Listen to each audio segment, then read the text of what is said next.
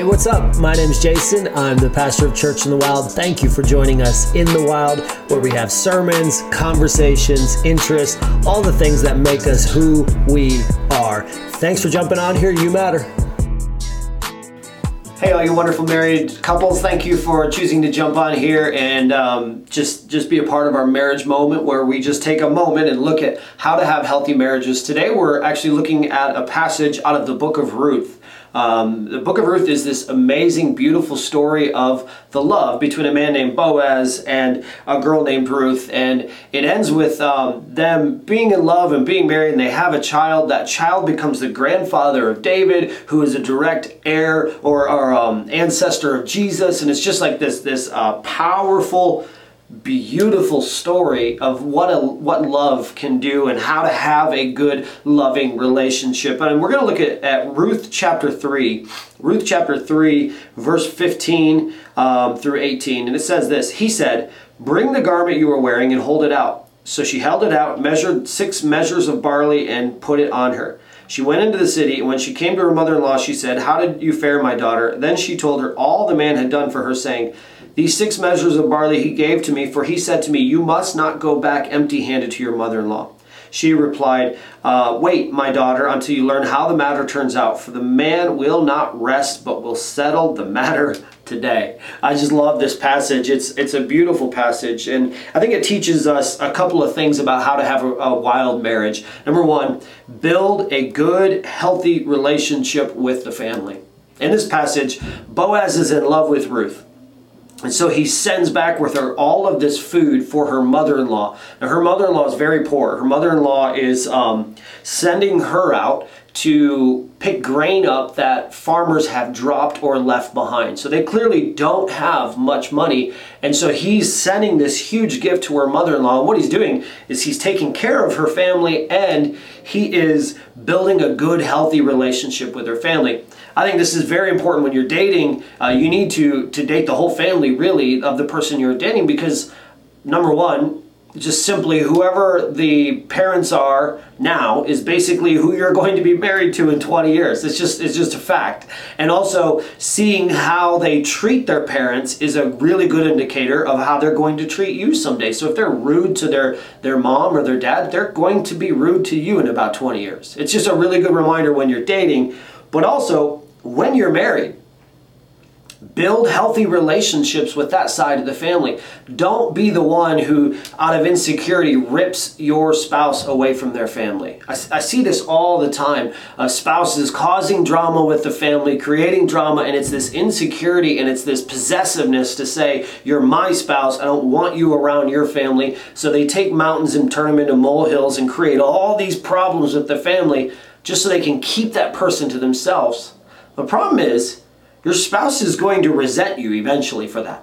Eventually, your spouse is going to resent you. When, when their father or mother passes away, your spouse is going to think to themselves, I wish I had more time with my mom and dad. I know they had issues, but I wish I had more time with them. And the reason I don't is because of you. And they begin to hold grudges against you. But also, it's just a good idea to just build a good, healthy relationship with them if you love them, you're going to love the family, and it's just it's something that's that's important. Now, you could say, well, um, you know, they're they're not very loving back. Well, the truth is, this lady's Ruth's mother-in-law Naomi was attempting to change her name to bitter. She was an angry, bitter person at this time. She was not an easy person to love. So Boaz goes above and beyond to be generous her, to her. And I think it's a good reminder to us you'll never make a mistake by being too loving to the family. You'll never make a mistake by being too generous to the family. You'll never make a mistake being too kind, too courteous. You'll never make a mistake by, by spending too much time with each other's family. It's a very important thing. Someday, your children will decide uh, whether or not they want to be generous with you. And if, if you're stingy now, they're going to they're going to learn that trait. And someday, when you need someone to be generous, and someday when you want your grandkids around, your kids will treat you the way you treated your family. So it's just a good reminder. Number two, it's a good reminder to learn all you can about men or women.